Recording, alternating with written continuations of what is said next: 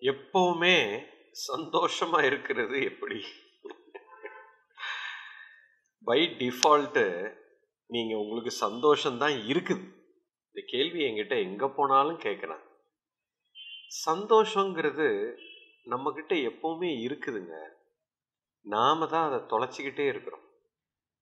எப்போதுமே எப்படி சந்தோஷமா இருக்கிறது அப்படிங்கிற கேள்வியை விட்டுட்டு நான் எப்படியெல்லாம் சந்தோஷத்தை தொலைக்கிறேன் அப்படின்னு கேட்டிங்கன்னா நான் பதில் சொல்லுவேன் ஏன்னா நீங்கள் எப்படி சந்தோஷத்தை தொலைக்கிறீங்க அப்படிங்கிறத தெரிஞ்சிட்டிங்கன்னா அதை தொலைக்காமல் விட்டுட்டீங்கன்னா எது மிச்சம் இருக்குதுன்னா சந்தோஷம்தான் இருக்குது சந்தோஷங்கிறது பை டிஃபால்ட் இது அந்த காலத்தில் ஒரு சுஃபி கதை ஒன்று இருக்கு. ஒரு ஒரு சுஃபி மாஸ்டர் கிட்ட ஒரு மனிதன் போய் நான் எப்போவுமே சந்தோஷமாக எப்படி இருக்கிறது? சந்தோஷம்னா என்ன? எனக்கு கொஞ்சம் சொல்லுங்களேன் அப்படின்னாரு. இந்த கேள்விக்கு மட்டும் எனக்கு நீங்கள் புரிய வச்சிட்டிங்கன்னா உங்களுக்கு வந்து நான் ஒரு ஆயிரம் பொற்காசுகள் கொடுக்குறேன். இந்த பாருங்கள் கையிலேயே ரெடியாக வச்சுருக்கேன் அப்படின்னு சொன்னார். உடனே அந்த சுஃபி மாஸ்டர் இது எப்படின்னு எனக்கு புரிய வைக்கணும் நீங்கள் அப்படின்னாரு. உடனே அந்த மாஸ்டர் என்ன பண்ணார்?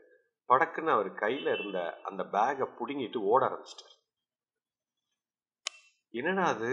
நான் சந்தோஷத்தை கொடுத்ததுக்கு அப்புறம் தானே உனக்கு கொடுக்குறேன்னு சொன்னேன். இவர் இப்பவே பிடுங்கிட்டு ஓடுறாரு. இவன் பெரிய திருடனா இருப்பான் போல தெரியுதுன்னு அந்த ஆளு நொந்து நூலாயி பின்னாடியே துரத்து துரத்து துரத்து துரத்துன்னு துரத்துறாரு. அவரு பேகை தூக்கிட்டு ஓடு ஓடுன்னு ஓடுறாரு. ஓடிக்கிட்டே இருக்கிறார். ஓடி கிட்டத்தட்ட ஒரு அஞ்சு மைல் பத்து மைல் ஓடி களைச்சு போய் திடீர்னு ஒரு மரத்தடியில் போய் உட்காந்துட்டார் மரத்தடியில் போய் உட்கார்ந்தவொடனே இவர் வந்து அப்பாடான்னு முதல்ல பக்கத்தில் வந்து நின்னார். இந்தாப்பா உன் பேக் நீயே வச்சுக்கப்பா. அப்படின்னு அந்த பேக்கை கையில் கொடுத்தாரு.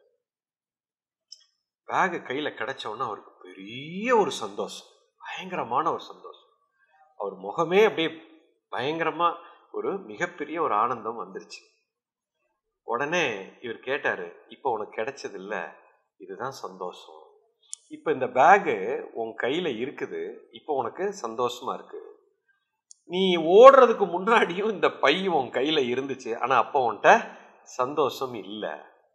ஆனால் இப்போ உனக்கு சந்தோஷம் இருந்தது. ஏன்னா நடுவில் கொஞ்ச நேரம் நீ அதை தொலைச்சிட்ட. சுத்தமாக அதை தொலைத்து விட்ட. எனக்கு இப்போ இந்த பேகு கிடைச்சா எனக்கு சந்தோஷம் அப்படின்னு உன் மைண்டுக்குள்ள நீ ஒரு ப்ரோக்ராமை ஒன்று போட்டுட்ட. பேக் உங்ககிட்ட இருந்து தொலைஞ்சு போச்சு. இது எனக்கு கிடைச்சா சந்தோஷம் அப்படின்னு நீ உள்ள கிரியேட் பண்ணியிருக்க இப்போ அந்த பேக் உனக்கு கிடைச்ச உடனே உனக்கு என்ன கிடைச்சது? சந்தோஷம் கிடைச்சது. இப்போ இந்த டெஃபினிஷனை கிரியேட் பண்ணதும் நீ தான் பேக் கிடைச்ச உடனே நீ கிடைச்ச டெஃபினிஷன் பூர்த்தி ஆனோன்னு உனக்கு சந்தோஷம் கிடைச்சிருச்சு. இப்போ இந்த இன்டர்னல் டெக்னாலஜியில் நீங்கள் வந்து டெஃபினிஷன் கிரியேட் பண்ணிக்கிட்டே இருக்கிறீங்க. இந்த மாதிரி. எனக்கு இந்த வேலை கிடைச்சா சந்தோஷம். அப்படின்னு உடனே உள்ளுக்குள்ள என்ன ஆயிடுது? அப்ப வேலை கிடைக்கலன்னா உனக்கு சந்தோஷமே கிடையாது. அப்படின்னு சந்தோஷத்தை எட்டி உதச்சிட்டேன். என்னைக்கு உனக்கு வேலை கிடைக்குதோ அன்னைக்கு தான் உனக்கு சந்தோஷமே கிடைக்கும்னு நீங்க முடிவு பண்ணிட்டீங்க. நீங்க முடிவு பண்ணதுக்கப்புறம் அதை மாற்ற முடியுமா? சந்தோஷம் கிடைக்காது. எனக்கு இந்த பத்து லட்சம் ரூபாய் கிடைச்சாதான் சந்தோஷம்னு நீங்க உள்ள இன்டர்னலா ப்ரோக்ராம் பண்ணிட்டீங்க. அந்த பத்து லட்சம் வர்ற வரைக்கும் உனக்கு சந்தோஷமே இருக்காது. இப்போ இந்த பத்து லட்சம் ரூபா எனக்கு கிடைக்கிற வரைக்கும் எனக்கு சந்தோஷம் இல்லை அப்படின்னு தொலைச்சது நீங்க தானே. எந்த விதமான டெஃபனிஷனும் நீங்க உள்ள கிரியேட்டே பண்ணல அப்படின்னா எப்பவுமே சந்தோஷம்தான். பை டிஃபால்ட் சந்தோஷம் உங்கள்ட்ட எப்பவுமே இருக்குது. நீங்க அதை தொலைச்சி தொலைச்சி தொலைச்சி விளையாடிட்டு இருக்கிறீங்க. தொலைச்சிட்டு திரும்ப வந்து என்னிடத்தில் வந்து கேட்குறாங்க இந்த சந்தோஷம் எப்பவுமே எப்படி இருக்கிறது? எனக்கு சிரிப்பு தான் வருது. புரிஞ்சிருக்கும்னு நினைக்கிறேன்.